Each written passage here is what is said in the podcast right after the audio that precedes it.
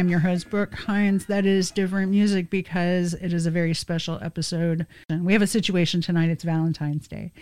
Uh, this has been, you know, quite a week. We had a, another impeachment uh, like Groundhog Day and another acquittal. And uh, we have Jeanine Molloff, uh, who has a segment prepared on uh, on on that whole situation and and what could and should be done from from here. You know, on the table there was a uh, a call to use the uh, Fourteenth Amendment to prevent Trump from uh, running for office again. That prevents uh, you know people who have in, been involved in an insurrection from running for office again.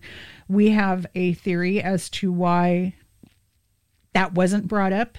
And that's because there are some senators who were also involved in that. And so if they brought up the 14th Amendment, it would also catch those other uh, people up in, you know, the uh, in the dragnet. And they don't want to do that. I don't think they want to do that. I don't think they're going to do that. As a matter of fact, Nancy Pelosi is out there today saying that she's praying, that she prays for a strong Republican Party you know, right now is the Democratic Party is a is a shit show. Just just a a ridiculous mess. She's praying for a strong Republican Party. You don't believe me? Here we One go. One of my prayers is that the Republicans will take back their party. The country needs a strong Republican Party that's mm-hmm. done so much for our country. The Republican Party has done so much for our country, from Ronald Reagan to George W. Bush and his father, Poppy Bush, the Republican Party. What would we have done without the Republican Party? Oh my God. Um, so we hear Pelosi praying, um, saying that she prays for a strong Republican Party. We don't hear Pelosi saying she prays for people without health care during a pandemic or for uh, the unemployed, people who are losing their homes again or those going bankrupt from medical bills bills no no prayers for us. Uh you know i think that it serves and i'm not the only person who thinks this it, that, that it serves institutional interests for a strong republican party so that the democrats can blame inaction you know that serves in action that actually serves a purpose, serves the interest of the plutocrats, uh, it makes sense, you know, to keep the Democratic Party in check to make sure that there are, you know, just very slim margins and and you know nobody can actually get anything done. The, the grid gridlock actually serves uh, moneyed interests. well, so I was like chatting it up no big deal, just chatting it up on Twitter today. And uh, uh, frequent guest of the show, Kartik Krishnaiyer, uh, uh, pipes up and he says, uh, It's because people who believe in democracy don't believe in one party systems. I really don't like, or I don't really believe in two party systems either. Uh, would want multiple parties like France, duopoly, now taking hold in UK for what it's worth also. I am almost certain watching live that that's what she meant. It's fine with me if the Republicans eventually get their shit together. Um, but after all that just happened since January 6th and the whole impeachment and acquittal process, you know, the trial in the Senate and all that stuff that just happened, um, I'm not going to give them a hand up and, and and I don't think any other Democrat should be giving them a hand up. I think that we should be uh, uh, ridding the Republican Party of the people who uh, aided that situation, insurrection, siege, putsch, whatever you want to call it. And let's be real. There is only one party in the United States, and that's the party of money. And neither you my dear listener, nor I, nor Kartik are part of that. And I think it's it, it's time uh, to grow all the way up and see that for what it is. You know, Kartik is is very attached to this idea of pluralism, and pluralism is something that you know if you go into political science for a second year or a third year, you will probably discuss, hopefully, you will discuss pluralism at a uh, at a deeper level than just the surface. But, you know, essentially, I mean, if you want the Wikipedia version, classical pluralism is the view that politics and decision making are located mostly in the framework of government but that many non governmental groups use their resources to exert influence. And in this case, I think they're referring to, you know, the Republicans and the Democrats. The central question for classical pluralism is how power and influence are distributed in a political process. Groups of individuals try to maximize their interests lines of conflict are multiple and shifting as power is a continuous bargaining process between competing groups. In classical pluralism, there may be inequalities, but they tend to be distributed out evenly uh, by the various forms and distributions of resources throughout the population. Now, if you look around the population and you look at the inequalities and the inequities. And you know the fact that that you, you know uh, people of color are, are are are just murdered by the police left and right. You don't get ahead in in, in this economy unless you were born to money. And everybody coming out of college who wasn't born to money, who didn't have their parents giving them a free ride to college, everyone is in debt peonage and basically until they die. And God forbid you should get sick and get medical debt on top of that. You know, I mean, even if you have insurance, you are going to have medical debt. Uh, you know, we are basically uh, in servitude, in a kind of indentured servitude all of us are, at least from Gen X on up. And this is part of the problem with the boomers is they don't understand this because they actually got free college. They actually didn't have student loans. They actually had it a lot easier. You know, when they were starting out in the job market, they were getting paid fair wages and they weren't having to deal with a gig economy. So right now, we don't have anything close to pluralism that makes any kind of uh, has any kind of bearing on you and I. And because it has no bearing on you and I and normal people, why should we care if millionaires and billionaires in Congress who are Republicans and millionaires and billionaires in Congress who are Democrats, who cares which ones of them, you know, how the scales balance out? Who cares if there's a strong Republican Party or strong Democratic Party? They don't do anything. They never do anything in power or not in power.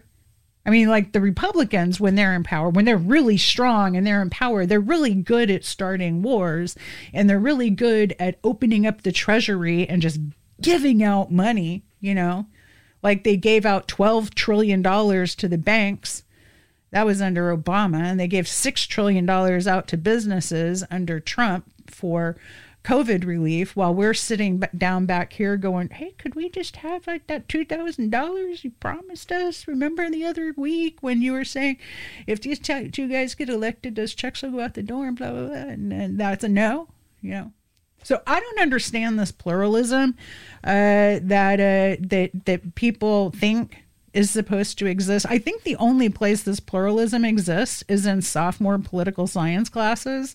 And uh, you know, maybe maybe if there's a political science professor or political economy person who wants to uh, you know join the show sometime and you know maybe we can discuss this at greater length.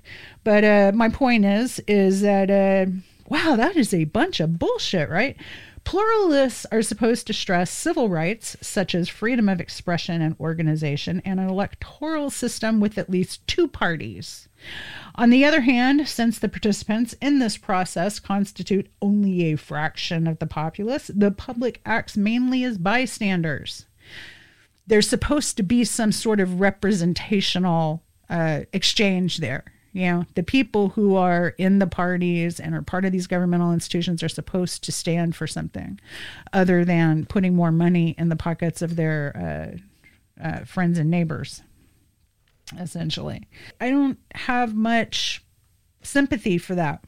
Um, pluralism is supposed to be composed of diverse and competing interests, but um, in our case, the only interests that get served are donors. Okay? Neither party is servicing voters. Uh, there is no pluralism, and there hasn't been pluralism in this country for a very long time. And if you want to talk about diverse interests in the United States, you can talk about uh, banks versus fossil fuels, you know, or tech companies versus uh, insurance companies. You know, those are the competing interests. Those are the ones that have a seat at the table. We do not have a seat at the table. I hope I hope it gets better. My hope is not that it stays like this. My hope is not to stay in a in a state of, you know, having a lot to talk about uh, that is critique on a show on Sunday. Uh, my hope is to have a, a, a better place for everyone to survive and thrive. Um, right now, Joe Biden has the authority vested in the executive office, by the way, to eliminate all student debt. Okay, so so his friend of mine uh, took out twenty seven thousand dollars to uh, to do college, and this was back in the early nineties, and um, she paid on that for 20, 30 years. And now she owes $31,000. So she pays this student loan for 30 some years, say 1991, 2001, 2011. Yeah, that's 30 years. Pays 30 years on this loan. Had to take a forbearance here and there, but but not a lot. I mean, she's basically been employed the whole time since college, doing uh, all kinds of various professional this and that, and very good education, super smart person, amazing writer.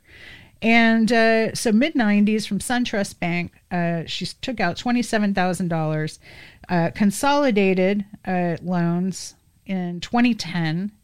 Um, after paying for 30 years, only $7,500 of that $27,000 was principal. The rest was interest. Um, and because of the way that the interest rate rates work and because of the way that you know, everything's set up to screw students and you know make us you know uh, in debt and indentured to the banks. Now she owes more money than she actually took out to start with after paying for 30 years. Now, I don't understand how you can run a country like that. I don't understand how that's any kind of that's that's that's no kind of fair. That's that's no kind of way to uh um, get the best and the brightest out there to do their best to make things better. That's not what that is. That's using us as ATM machines, as human flesh and blood ATM machines. They've just, you know, hooked us up and they're just sucking money out of us. And we can never get ahead. We can never buy houses. We can't have families. We can't have a regular life the way that our parents did and their parents did if you were going to draw a circle around what is uh, what is going on this week and what I think is important, you know, I think that um, I think that that is it. I think we've got I think we've got a lot of uh, foot dragging when it comes to this catastrophe that is happening with uh, you know, people with this pandemic, with the rank and file, with with regular old voters, we have a catastrophe on our hands. We have a an economic catastrophe getting ready to to, to hit us. And just uh, just last night, this uh, story comes across my uh, um, radar that Joe Biden is making a gamble with farm aid and Medicare, and he's saying that if if the if the Democrats embrace a fast track plan according to to Joe Biden's you know what he wants the 1.9 trillion dollar pandemic aid um, if that doesn't happen uh, he's taking hostage Medicare and farm aid. And so the story goes uh, the budget gambit Dem- Democrats are embracing to fast track Joe Biden's uh, $1.9 trillion pandemic aid plan will trigger billions of dollars in cuts to critical programs. Top Democrats are already shrugging off the threat, insistent that Congress will once again act in time to head off slashing the programs like Medicare and farm subsidies, a byproduct of using the reconciliation process. But in but in that high stakes trust fall, trust fall, you know, when you fall over and you expect someone to catch you, Democrats will be relying on Senate Republicans they are now spurning. So here's Nancy Republican, I mean, Nancy Republican, fucking hell. Here's Nancy Reagan, not Nancy Reagan, Jesus Christ. Nancy Pelosi out there saying that she wants a strong Republican Party. And at the same time, uh, Joe Biden if we were playing poker, he just pushed all of the chips that say Medicare on them onto the table and all of the chips that say farm aid on them onto the table. That's all of the heartland. That's that's all of the so-called flyover countries. He's put all of those chips on the table and he's playing chicken and he's saying, "I'm willing.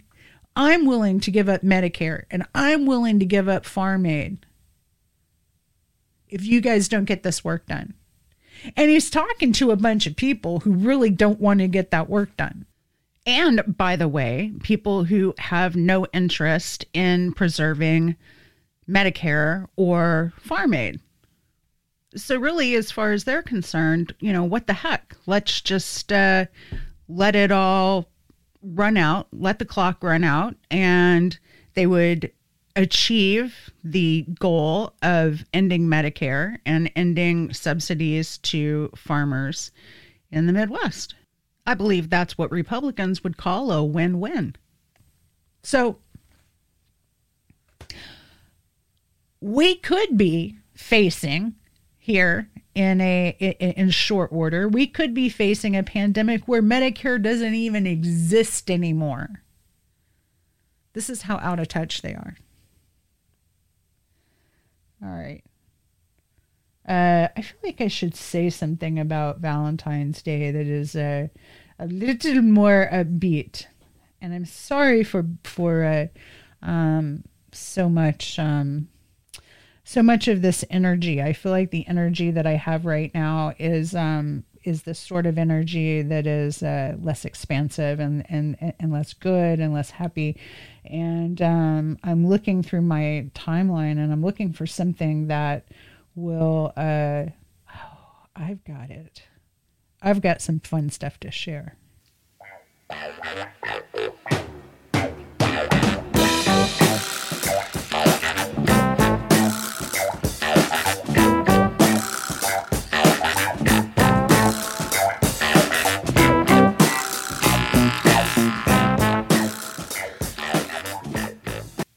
And speaking of Valentine's, you know, uh, the CIA, the Central Intelligence Agency, tweeted out their Valentine's wish to everyone, and they did it in the form of a poem. They uh, they write, "Roses are red, violets are blue. Happy Valentine's Day from CIA to you." Um, and so I thought that deserves to be quote tweeted, and I wrote a. Roses are red, state violence is blue. You've got oil. The CIA will overthrow you. Here's another good one Roses are red, violets are blue. These are the governments that the CIA overthrew. Syria 1949, Iran 1953, Guatemala 1954, the Congo 1961, Iraq 1963, Brazil 1964, Chile 1973, Argentina 1976, Grenada 1983, Panama 1989, Venezuela 2002, Haiti 2004, Honduras 2009, Libya 2011, Paraguay 2012, and Bolivia 2019. And they're getting ready to try and do it again in Bolivia. So keep an eye out for that. A personal fave here. Roses are red. You're the CIA. Tell us what you did to JFK.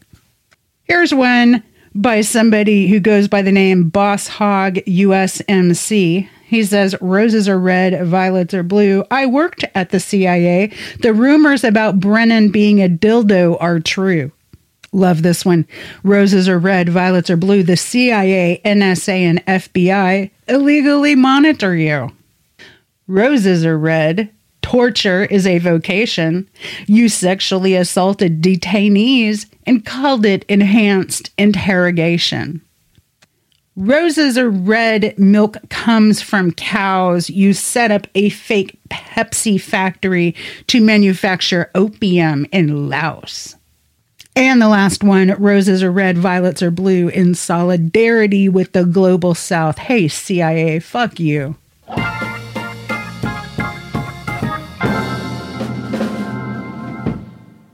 Yeah, so I'm uh, earning the explicit label on the uh, show today. And um, I'm also playing with all of these sounds that I have banked on my uh, Rodecaster Pro, who is in no way supporting my podcast. But uh, Rodecaster Pro, that's what I use. You should too.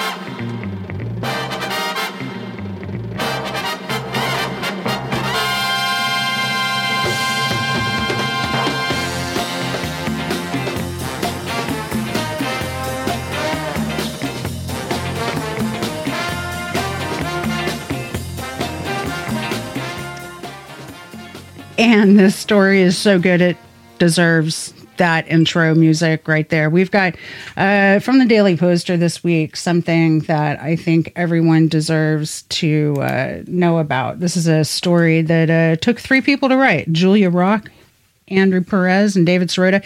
And I got to say, the voice, the writing in this piece is extraordinary. It is not your typical like quick post that was uh, pushed out.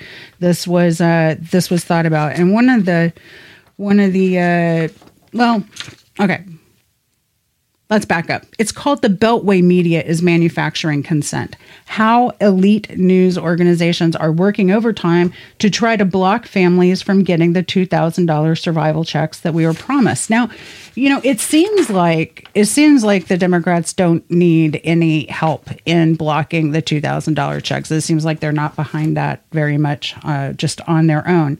Um, and I think that uh, the, the besides what's going on in Congress, I think that this piece actually makes a a, a normative case against cable news because as I get into this, you're going to be as infuriated as I am. Now. Um, she said, or the, the group, the group of editors and writers say it is not a revelation that elite media outlets bake ideology into their news coverage and manufacture consent. In fact, a new poll shows Americans sense the scam and are well aware that something is deeply rotten in the news industry. So please, for God's sakes, stop watching it. Why don't you? However, the press driven discourse about promised $2,000 survival checks offers something new and rare an unvarnished glimpse of exactly how this consent, consent, consent, consent, consent manufacturing behind the process uh, really works in real time. And I love this sentence. This is this is the reason to read this piece. When you follow the money behind the process, you invariably find yourself where most truth seekers end up in American life staring into the deadened eyes of billionaires who like things just the way they are. So this story tells what what the machinations are behind the scenes. What what is actually going on uh, with the people who are pulling the strings, who are making the marionettes move on the cable news TV box thing. Um, and it says uh, the sordid tale started in December, a few days after Congress passed a bipartisan stimulus package that was awaiting Donald Trump's signature. Now, this was the $600, right? Trump demanded Congress revise the legislation to boost direct payments from $600 to $2,000 or $4,000 for couples. House Democrats quickly called his bluff and passed a bill to increase the checks. Well, so good for them.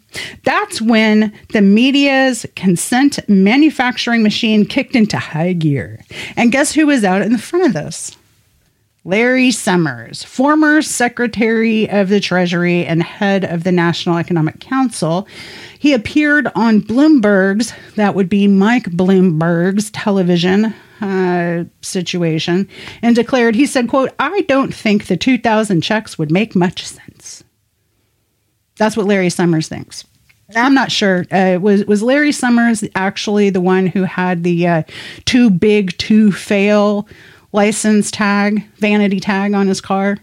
I think he would. I, I mean, if he wasn't, just just send me an email or text or DM. Let me know.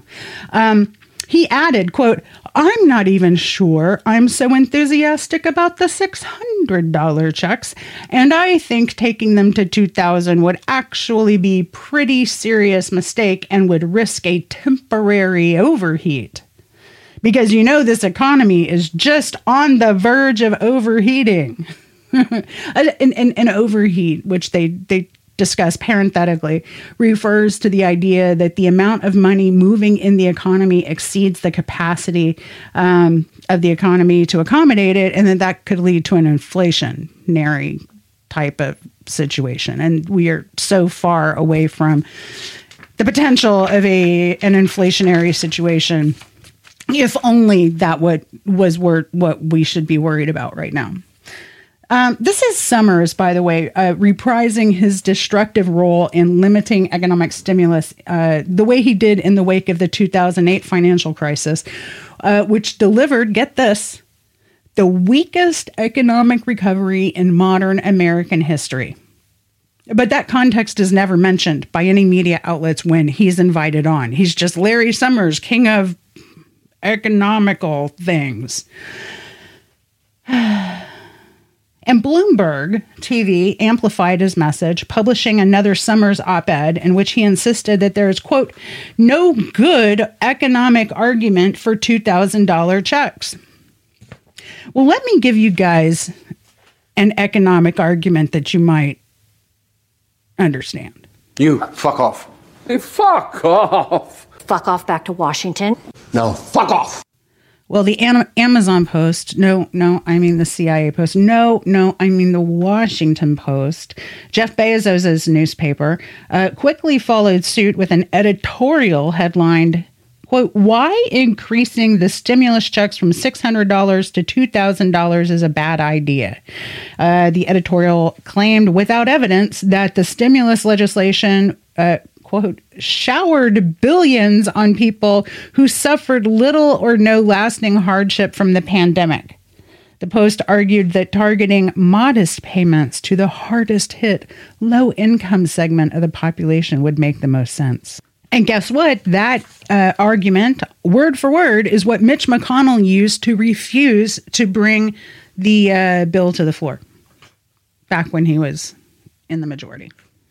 So then, as you know, uh, Joe Biden was inaugurated uh, after all of this brouhaha about the $2,000 checks. You know, if you vote for Warnock and Ossoff, then $2,000 checks would immediately go out the door. Well, that turned into out the door after something, maybe impeachment, uh, maybe maybe sometime in March, maybe sometime in April. Now we're hearing that the checks aren't actually going to be fourteen uh, two thousand dollars. They're fourteen hundred dollars, in which uh, uh, the the, the hundred dollars had already be uh, been appropriated, and uh, very very good Democrats have let it be known all over social media that um, if you didn't hear the $1,400 initially, or you just didn't understand that that's what they meant, then you can't do math. So, um, so that's a really good way to uh, work voters up for the next election.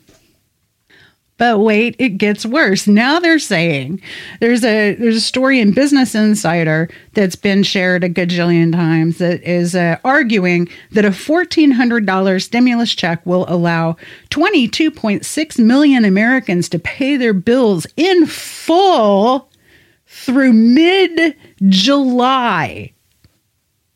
Apparently, there's 22.6 million people whose uh, Uh, cost of living is around $185 a month. And I would love to know where they're living because I don't see it anywhere on a map.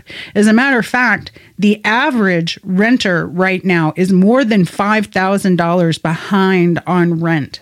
So, just to get some real stats up here, 8 million more are living in poverty today than before the pandemic. 9 million, maybe those are the people, by the way, with the with the bills that are around $185 a month. Maybe that's what they're talking about. I'm about to check the poverty levels. Uh, 9 million small businesses are in danger of closing permanently, and 10 million people are behind on rent. But yeah, please do tell us about how a measly $2,000 is going to overheat the economy. And probably the most infuriating thing is that there is a new talking point out that if in 2019 you earned over $75,000 or your family brought in uh, $150,000 or less, uh, or more rather, uh, you're cut off you should be cut off from stimulus checks because if you made that kind of money in 2019, then God knows in 2020, when a pandemic hit, you would have millions and millions of dollars just saved up. Well, that talking point, interestingly enough, comes from a Harvard University think tank called Opportunity Insights. And that think tank just happens to be funded by the family foundations of Mark Zuckerberg, Mike Bloomberg, and Bill Gates.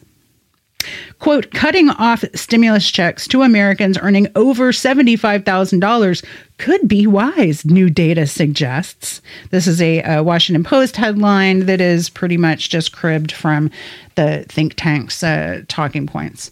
The one page analysis from Opportunity Insights, based on consumer spending data, asserted that households making more than $78,000 per year in 2019 will spend about $45 of the $600 checks authorized by Congress in December within a month of receiving them.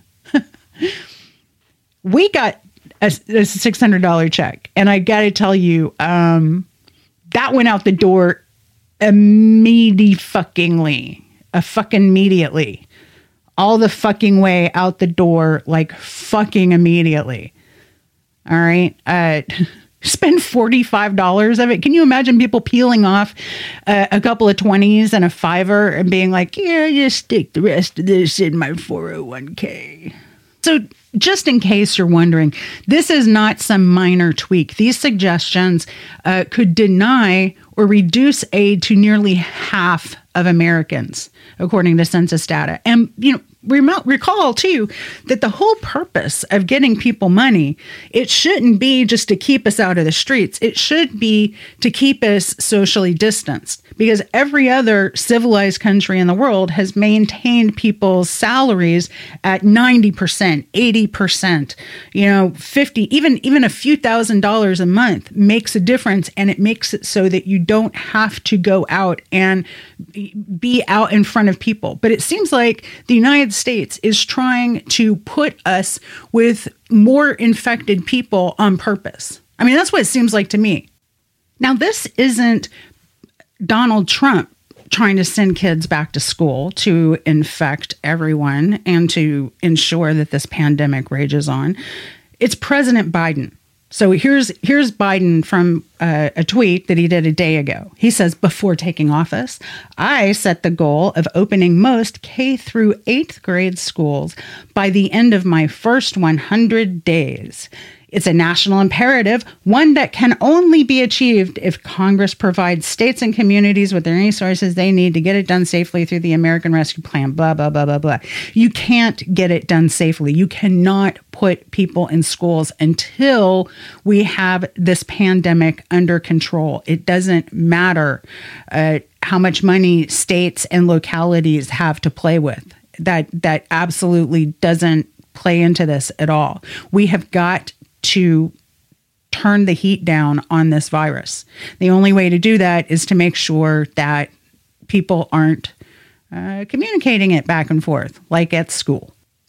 And so now they're saying they want to open schools for one day a week, which is even more ridiculous because you're not getting any of the benefit of social distancing if everyone's going to schlep themselves off to school one day a week. All that's doing is making sure that everybody who has kids in school gets exposed to the virus, regardless of whether or not you're teleschooling or homeschooling or whatever it is.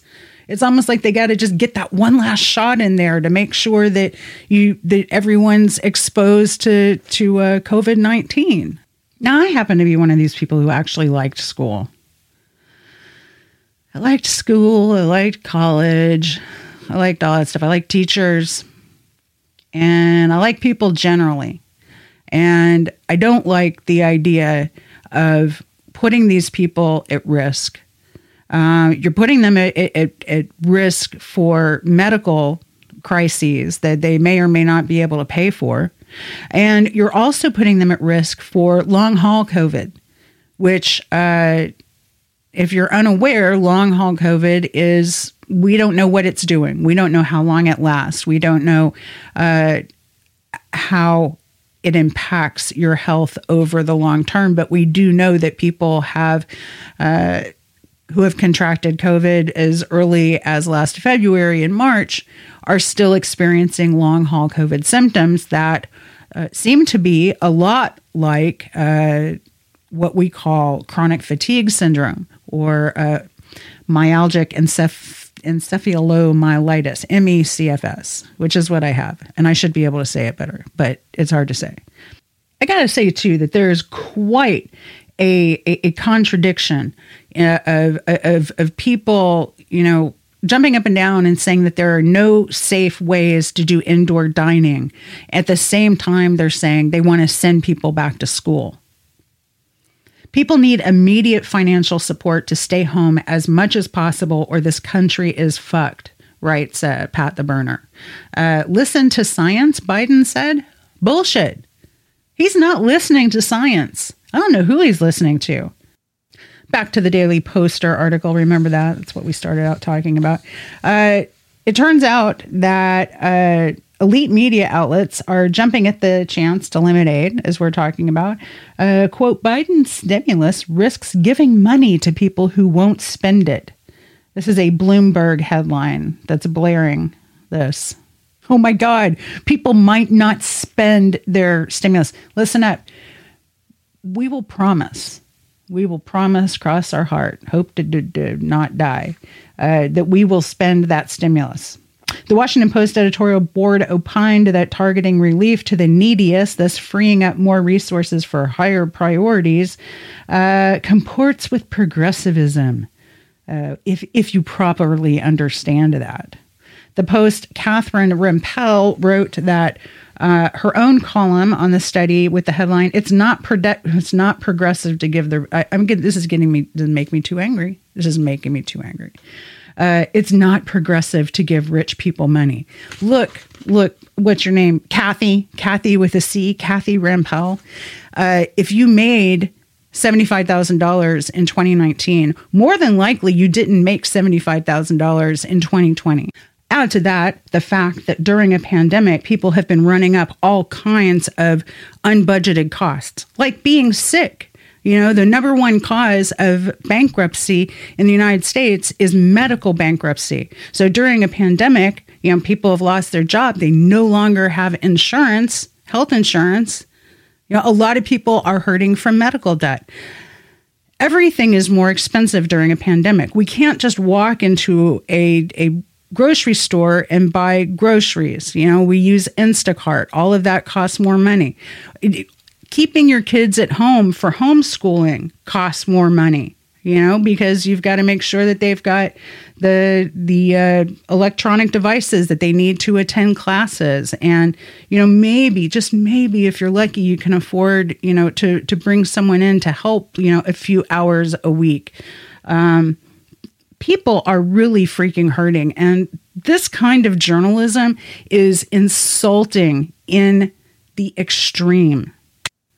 And you know what's amazing is that these same media outlets, MSNBC, CNN, you know, Joe Scarborough, what's her name with the hair that married him, uh, they, these these pundits expressed no similar outrage or concern uh, when Democratic leaders concurrently were pushing uh, as they are right now, new tax deductions that could give up to 80% of their benefits to the richest 5% of the country because, hey, let the serfs eat salt. That's the way, uh, that's the way it's written in this piece. SALT is the agreement that um, makes it so that people who earn a hell of a lot of money, uh, the upper 5%, don't have to pay or are exempted from paying their state and local taxes.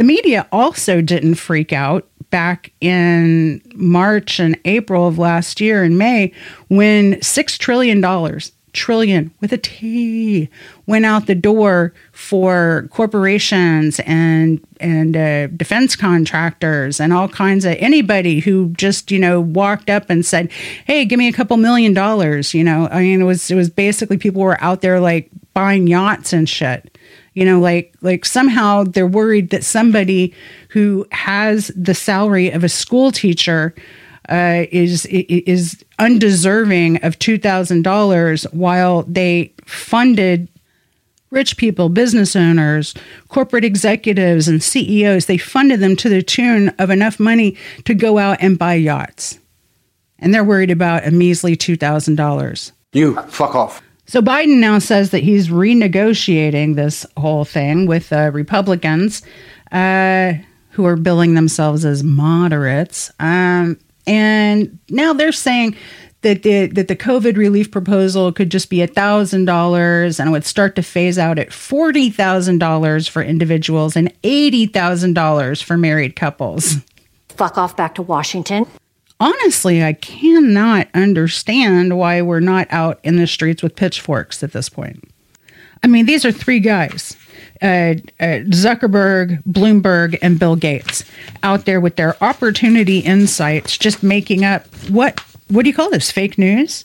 Uh, even as the Opportunity Insight study is being shamed, and it is, uh, the message is uh, still gaining momentum in the executive branch. And by that, they mean the executive branch of the government. Uh, Secretary of the Treasury, uh, Janet Yellen, said Sunday that she supported a $60,000 income threshold for individuals to receive stimulus checks. And uh, Meanwhile, Biden has gone from unequivocally promising immediate $2,000 checks to having to press his team up for incomprehensible gibberish like this word salad from White House Press Secretary Jen Psaki. Well, the president proposed the $1,400 checks to make two plus $600 is, of course, $2,000 because he was felt it was important and vital to get that direct relief to as many Americans as possible. So then, with all of this indications from the Democrats that they don't know what the fuck they're doing. They don't have control of the message. Uh, Re- Republicans, surprise, surprise, are taking advantage of that. Uh, Senator Rob Portman has now returned to the pundit who originally kicked off the effort to stop the checks. He touted Larry Summers's declarations as proof that the stimulus must be slashed, signal boosting a Wall Street Journal editorial echo- echoing the argument. And so, uh, Sirota, uh, Perez, and Julia Rock say the process has come full circle. A media boosted pundit who manufactured the original fraudulent argument against survival checks, had returned to center stage, having been injected again into the political conversation by a lawmaker wielding talking points provided by an elite news outlet. It's like a snake eating a tail of its tail of a snake and its tail. The legislative details have changed, but the consent manufacturing machine's goal is the same convincing us to cheer on politicians who block promised aid during a catastrophe. And again, I, I can't see how this gets any worse. I don't understand why we aren't in out in the streets in, in pitchforks. And in terms of politics, this is insane. This is crazy. Nancy Pelosi was actually out there this week, uh, just just today, saying that she wants a strong Republican Party.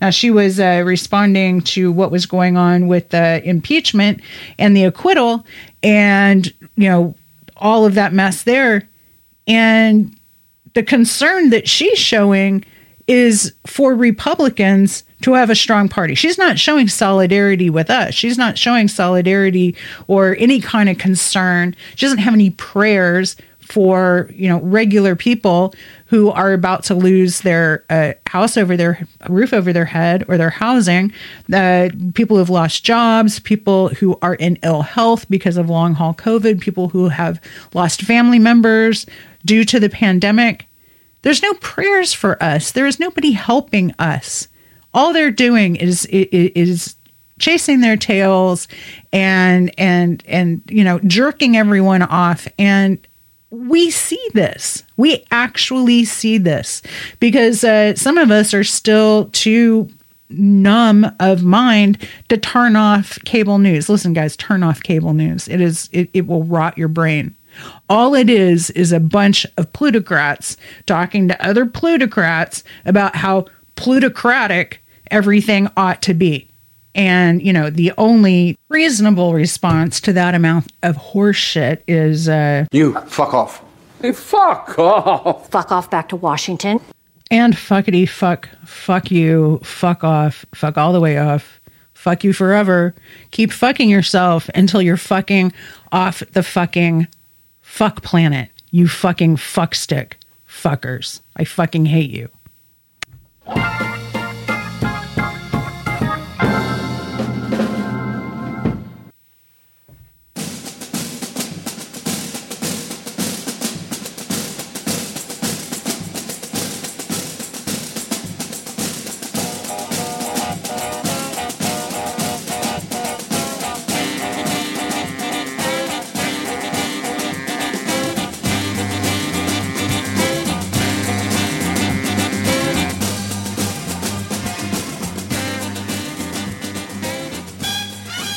We're here with Jeanine Molloff with this week's Justice Report. And I bet you're going to talk about the impeachment proceedings. Yes, of course. And, and since you're down in Florida and I'm here in St. Louis, I hope that little Donnie Trump is listening. Haha. So, but you know, I did some research, and I love journalist Thom Hartmann. Okay, he just does such wonderful work. So I'm basing a lot of it on some on research he did. So the question is this: one, did Trump conspire with the mob uh, that laid siege to the Capitol on January 6th?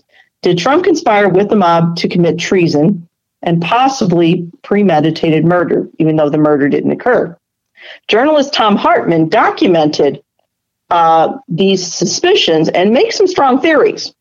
And the second question, which is going to be the second half of this report, which based on information I just found actually, did the Democrats offer a strong case for preventing Trump from ever holding office again? I'll give you a clue. The answer is no.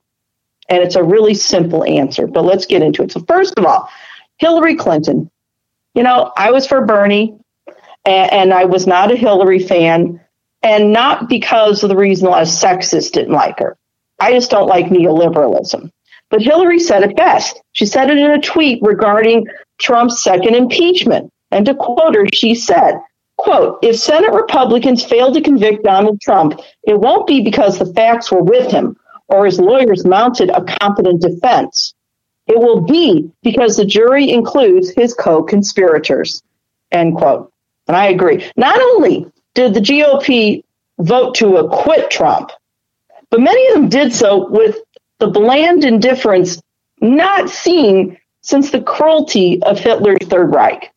There was never any question as to how my own senators from Missouri, namely Roy, Roy Blunt and Josh Hawley, were going to vote. They've been Trump apologists since the beginning of this, what can only be called national abuse. Roy Blunt, face it, he's part of the national GOP leadership team, and he's occupied the number four spot in the national GOP Senate leadership team for years. He lurks in the shadows while letting others do the dirty work for him. He's been the subject of journalistic investigation by the Center for Media and Democracy. Blunt was trained by one of the most openly corrupt members of Congress, Congressman Tom DeLay. After DeLay was criminally charged, convicted, and incarcerated, Blunt must have decided to increase the stealth factor exponentially. Now, you might not see much of him in the press until recently, but there isn't anything in D.C. that aids the rich and powerful while damage, damaging the rest of us and damaging democracy itself that doesn't bear Roy Blunt's political fingerprints all over it. But that's another story for a later date. I just feel the need to point that out. Now, Josh Hawley, he's modeled himself as a new wonderkind, fighting the global elites. By the way, that's Nazi code for Jews and other well educated liberals identifying them as targets. I can't decide if Hawley's being tastelessly ironic or he's just that unaware, but the anti elitist label won't work for him. His undergrad degree is from Stanford. It's hardly deep in the hood. And he's also an alumnus from the Yale Law School, the very bastion of white Christian elitism. Now, perhaps Hawley enjoys the incongruity of his own brand. Maybe he's fine with the old school elitism of the Ivies as long as that elitism is derived from old money from white Christians. You know, the, the white Jesus crowd. At any rate, the second impeachment was filled with GOPers eager to just demonstrate their disrespect and boredom for the process. Marco Rubio from your Florida was rumored to have bragged about reaching a top Candy Crush score, a personal best. Hawley put his feet on the desk in front of him as he dutifully ignored the situation. Now, while it's true the minority leader Mitch McConnell verbally declared Trump to be a criminal worthy of indictment, he did so after voting to acquit that same criminal. In fact, the claims of the process being unconstitutional because the Senate trial occurred after Trump left office are McConnell's doing. The House impeached Trump while still in office. The Senate had time to begin the trial. It was McConnell that stonewalled, thus creating the excuse for Trump's lawyers. Basically, McConnell ran out the clock, so his condemnations are irrelevant. Now, I'm going to agree the entire impeachment process is a political trial, as Republicans claim. That's true.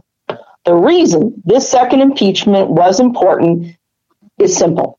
It was to it was designed to keep Trump from running for office again and again, and more importantly, it was to place the rogue GOP on notice.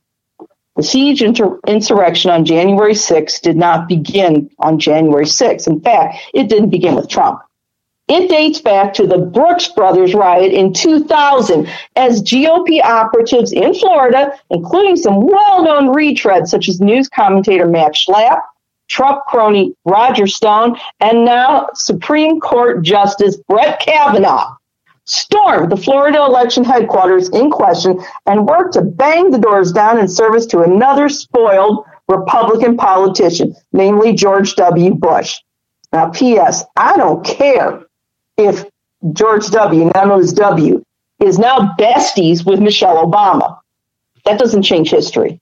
That doesn't erase W's legacy as the president who demanded the DOJ Office of Legal Counsel legalize torture. But again, that's another report. If I'm going off a little bit, it's because I'm just that frustrated. But I'm getting into it. It's safe to say that this began with W and has continued at an exponential rate with Trump. So now we have the fallout from the very violent siege of the Capitol on January 6, 2021. Trump and his minions came close to nullifying election results by this violent attack. Now, there's many theories that are out there, but there's one specific theory that has really gained my attention recently. And again, t- journalist Thom Hartmann spells out the makings of a dictatorial coup that was, frankly, premeditated, and as such, well planned, and you could argue included the premeditated murder of Vice President Pence. Now, it might not have been Trump pulling the trigger, or even Trump calling the hit. In other words, calling, ordering the assassination. But the chain of command points to Trump's involvement in the demand for this siege. There's enough circumstantial evidence to raise these questions. So let's look at the evidence and the theory while remembering that most criminal prosecutions are successful using circumstantial evidence. So Thom Hartmann wrote for, well, actually, this one was four hours ago. Um, wrote this piece titled, Did Trump Think His Mob Had Taken Pence Hostage? Quote, was this tweet a call to, quote, take out Pence? And there's some doublespeak there. You have to remember Trump and his minions, especially those on the alt right, the white supremacists, the neo Nazis, they don't always say things directly. They use code. And this is not just my opinion, it's been documented by groups such as the Southern Poverty Law Center and the Anti Defamation League. And it's been documented in gory detail. So Hartmann's pointing the fact, what if the question, quote, what if Donald Trump actually hoped that his mob would murder Vice President Mike Pence and Speaker of the House Nancy Pelosi? What if he believed such a crime would create a crisis big enough to one, let him declare a state of emergency, two, shut down the government for a transition period through that emergency, and three, retain his, his position as president moving into the new year, end quote three parts, and they're very relevant. Again, this is Thom Hartmann's theory. I am describing it. And it is based on circumstantial evidence, but that's enough to demand it be investigated further.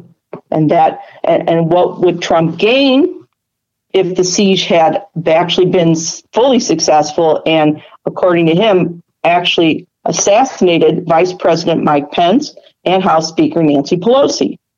According to Hartmann, it would have triggered a series of events. It would have allowed Trump to, one, declare a state of emergency. Two, it would have allowed Trump to shut down the government for a transition period throughout this unnamed emergency with really no ending point. And three, retain himself as dictator or president, thus nullifying Biden's election to the presidency. It's very real and we really must investigate it further. So now Thom Hartmann is talking about Tommy Tuberville, Senator Tommy Tuberville. And he points out that Politico uh, reported this, hardly a liberal bastion. Um, and apparently, according to this, Tuberville told Politico that he told Trump, quote, Mr. President, they just took the vice president out. I've got to go, end quote. But then they go on to the fact that there's no indication on any public record right now that Trump understood that the quote, they just took the vice president out, meant that Pence had been actually ushered to safety. And once again, to quote this, to quote to, uh, this piece, quote, they just took him out. Could have been taken by Trump to mean the mob had taken Pence just as easily as it could mean the Capitol Police had saved Pence from the mob, end quote. So, you know, it's possible Trump thought Tuberville was confirming that the mob had basically seized Pence and Pelosi and was basically heading them to that gallows that you saw they built on the Capitol lawn. You don't build a gallows unless you intend to use it. So this, uh, according to HuffPost, Trump practically immediately tweeted right after talking to Senator Tuberville, quote, Mike Pence didn't have the courage to do what should have been done to protect our country and our Constitution, giving states a chance to certify a corrected set of facts, not the fraudulent ones or inaccurate ones, which they were asked to previously certify. USA demands the truth, end quote. Again, with his exclamation marks. Well, you know, that could be interpreted a couple of ways. And again, since the alt right, white supremacists, and neo Nazis use coded language frequently, and again, it has been documented, uh, this could mean a couple different things. On the surface, it could mean that Trump was, you know, relieved that Pence was safe and that the certification process, whatever happened, would happen. But then Thom Hartmann makes the question What if Trump believed by Tuberville's statement that Pence had been, as the mobster said, neutralized? In other words, the Pence had been captured by the mob and was about to be murdered. You know, could that tweet that Trump issued been a call for his congressional allies to throw out the count, throw it back to the House, and where in the past the Republicans could then just throw out the electoral vote and grant Trump the presidency uh, per the 12th Amendment, like in 18, 1876. You know, and Trump has asserted this repeatedly in the past. It is a it is not histrionics to question this. It is a very relevant question. Given the people involved, given Trump's past record, yeah, this needs to be investigated further. You can't take, we know now, what he says at face value necessarily. And again, these aren't accusations. These are very pointed questions that must be investigated.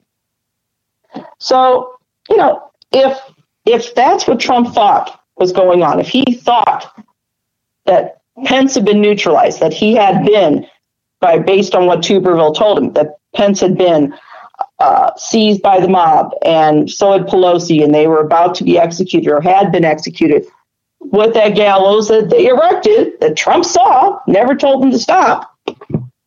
Then his phone call that was document with Kevin McCarthy, that was documented by many, including NBC News, makes a whole lot more sense. Okay. When Trump told McCarthy that the mob was more worried about the outcome of the election than McCarthy was, that makes a whole lot more sense in this new scenario. And, and once again, his tweet Trump's tweet, his comments to McCarthy, along with the conversation with Tuberville, they would all form, they would all form that same context, that same frame of reference. The belief that possibly Trump thought Pence would be dead soon, the government would be paralyzed, he could declare a state of emergency, and yeah, he could declare himself dictator or president for life or whatever. So there's another question, according to Thom Hartmann, and that is if Pence's Secret Service detail had informed or told Trump's Secret Service detail that Pence was hiding in a secret room in the Capitol, and they told Trump, was Trump's tweet to the mob to search harder to find Pence? Was that to basically make it easier to find Pence so the mob could kill him and overthrow the election. Because Pence had already said that he was fulfilled his constitutional duty. So, and you have to remember too, Thom Hartmann documents that Trump, his minions, repeatedly tweeted, and this is as documented by the New York Post, messages that said Trump would be president for 8, 12, and even 16 more years. Now, it could be they figured, okay, we'll get rid of the two terms you're out, but it could have been something far more Machiavellian. To make matters worse, to build this circumstantial case for which we must demand answers. Trump appointed a new Secretary of Defense, Christopher Miller. And this he did this right after the networks declared Trump had lost. The Secretary of Defense issued a memo which basically ordered the National Guard to stand down um, if there was violence on January 6th. And Thom Thom Hartmann wrote about this, about the memo. And that memo forbade the National Guard from providing the following. The National Guard, according to Secretary of Defense Miller's orders, forbid the National Guard from providing helmets, or tear gas to Capitol Police on January 6th. If they were going to do that, they had to obtain Miller's specific permission, and Miller withheld that permission for hours as then Vice President Pence was being hunted by the mob. I'm not a fan of Mike Pence, but this is about law and order. Nobody deserves to be hunted like that. And this is really unusual behavior by a Secretary of Defense. Thom Hartmann goes into it further in a piece titled, Is This the Smoking Gun of Trump's Treason? Okay. And again, his question is very to the point. Hartmann's question is this Did the president lead or participate in a conspiracy to overthrow the government of the United States and install himself as a strongman dictator for life? End quote. And again, news reporting from the New York Times brought additional details to the investigation. Uh, one of the things we found out that, and we you could have found by just going online too, the Stop the Steal campaign, this invasion, it was not spontaneous by a bunch of grassroots people. It was the result of a well planned, you could call it a conspiracy.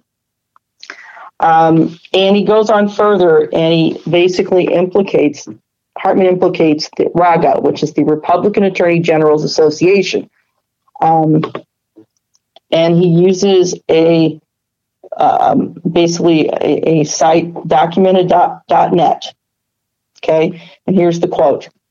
Quote, the rally had taken on new branding. The March to Save America and other groups were joining in, among them the Republican Attorney General's Association. This is according to the Times reporters, New York Times.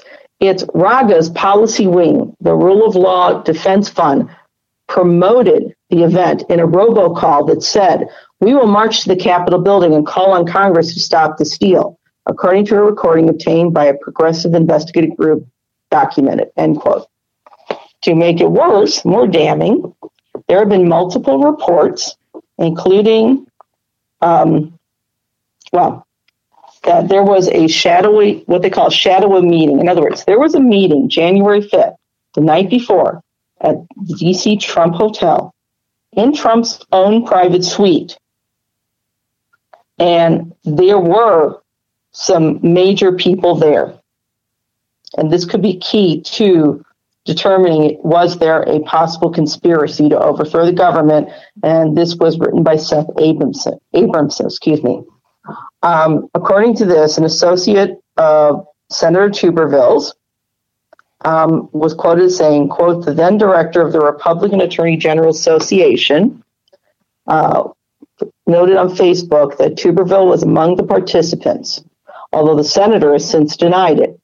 His denials notwithstanding, multiple photos of him in the Trump hotel and purported to have been taken on that night have surfaced, end quote. So it's circumstantial, but it's enough to demand answers.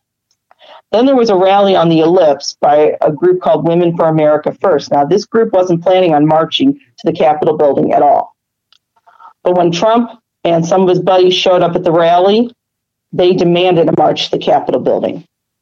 Trump announced he'd march with the crowd uh, after he left his speaking position behind bulletproof glass, but instead he took his bulletproof limousine back to the White House. Now, regarding any original peaceful rally organizers, the New York Times noted, quote, Mr. Stockton said he was surprised to learn on the day of the rally that it would now include a march from the ellipse to the Capitol.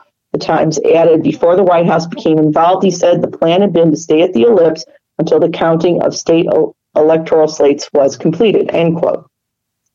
And now we go to Miller's Secretary, acting Defense Secretary Christopher Miller's memo.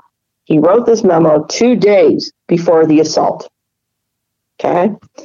And now some people have questioned whether or not this is truly official. It looks official.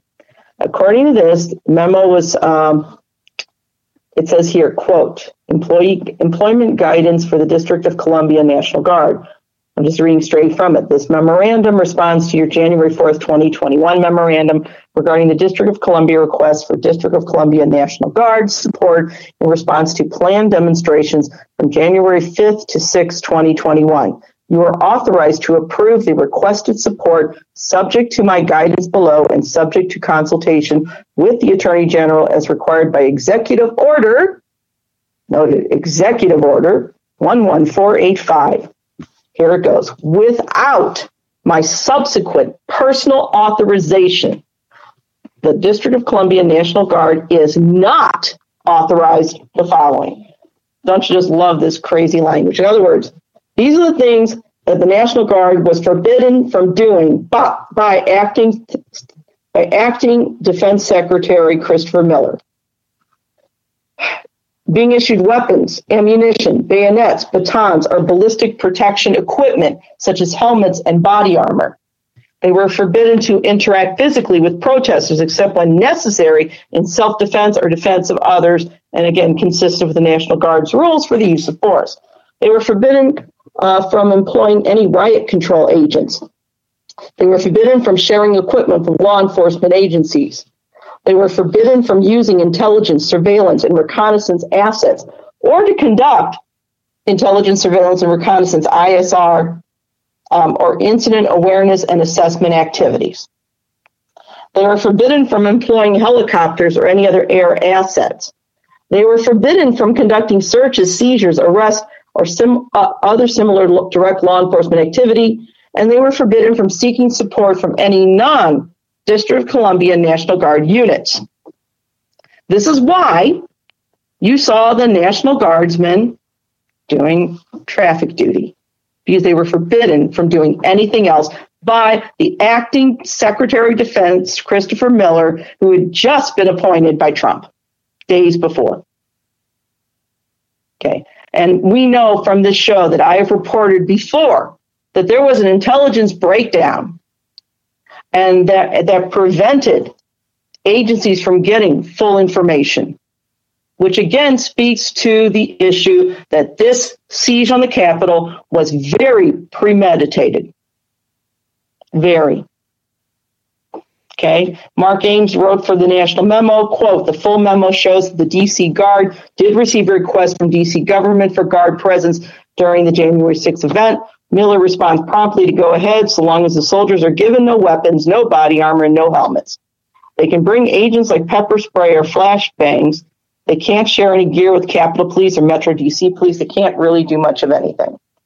The Capitol Police Union's chairman, Gus Papathanassiou, hard to say, was quoted saying, quote, we have one officer who lost his life as a direct result of the insurrection. Another officer has tragically taken his own life between USCP and our colleagues at the Metropolitan Police Department, we have almost 140 officers injured. I have officers who were not issued helmets prior to the attack who have sustained brain injuries. One officer has two cracked ribs and two smashed spinal discs. Uh, one officer is going to lose his eye, and another was stabbed with a metal fence stake.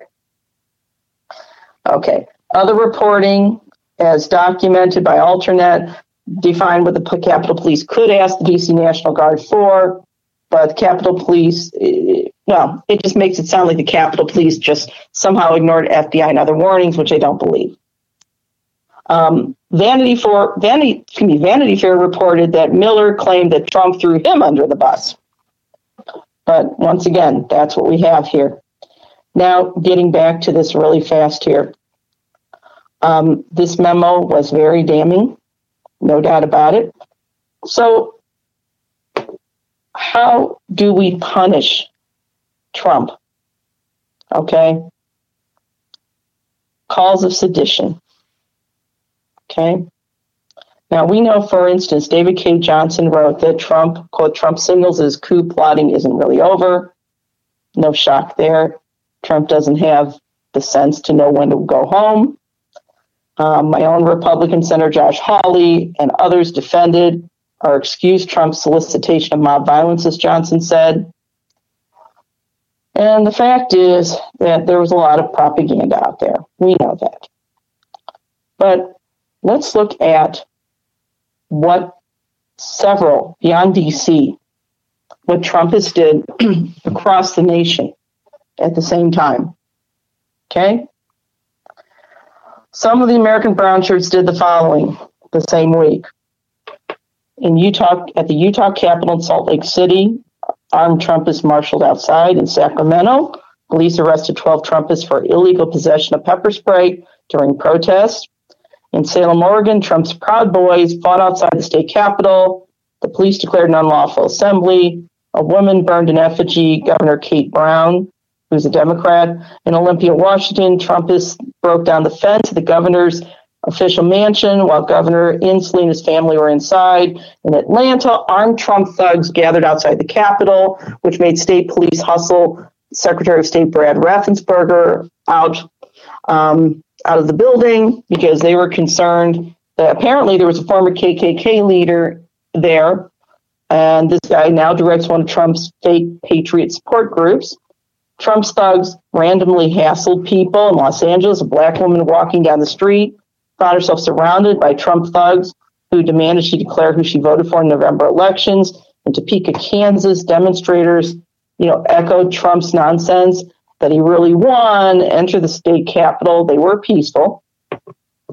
Um, on an American Airlines flight from Texas to Washington, it was quote quote flight attendants were struggling to control a plane full of Trump supporters. They display a pro-Trump projection and harass other passengers bound for D.C. That is according to freelance journalist Mar- Marini uh, Arstade.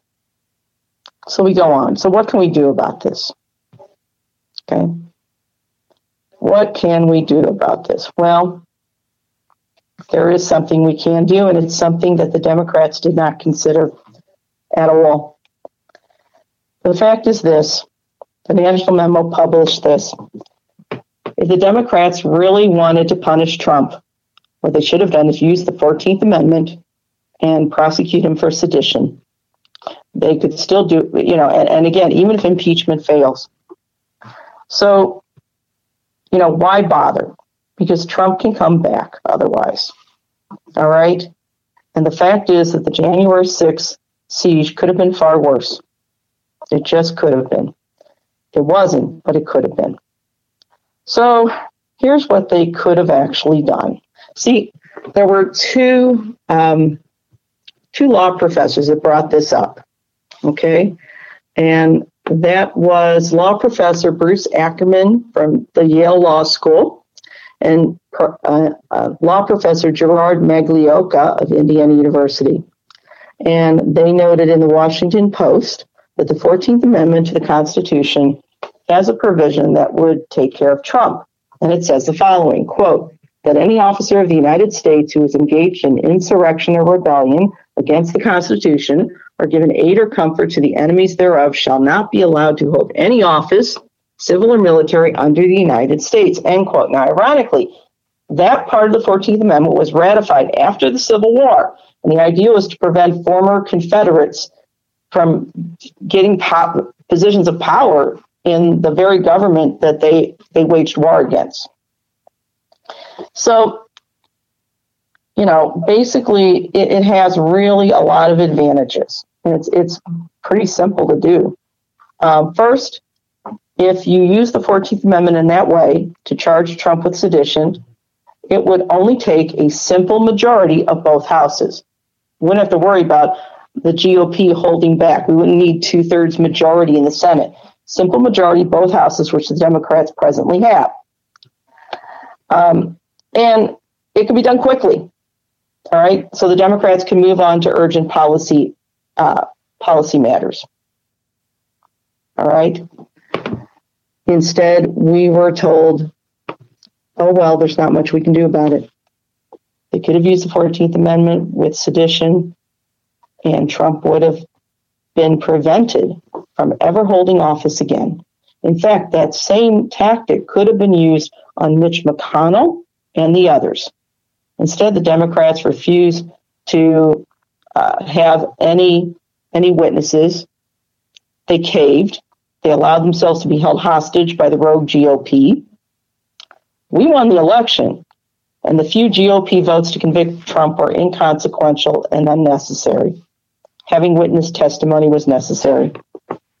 As for the bogus claim that caving on the witness issue was to prevent COVID relief delays engineered by the GOP, that's nonsense too. This is the same GOP that did nothing while Trump lied about the COVID virus and pushed a policy of premeditated criminal neglect. This GOP has proven itself to be utterly without any integrity. They're morally bankrupt. The fact is this: you don't you don't cave to abusers, you don't appease abusers and neo Nazis. You fight them. To use ironically Trump's words, we don't need their votes. So, Jenny, pardon my interruption, but I'm I'm very interested in uh, a little bit. Do you have any more to share on the legal side of this 14th Amendment issue?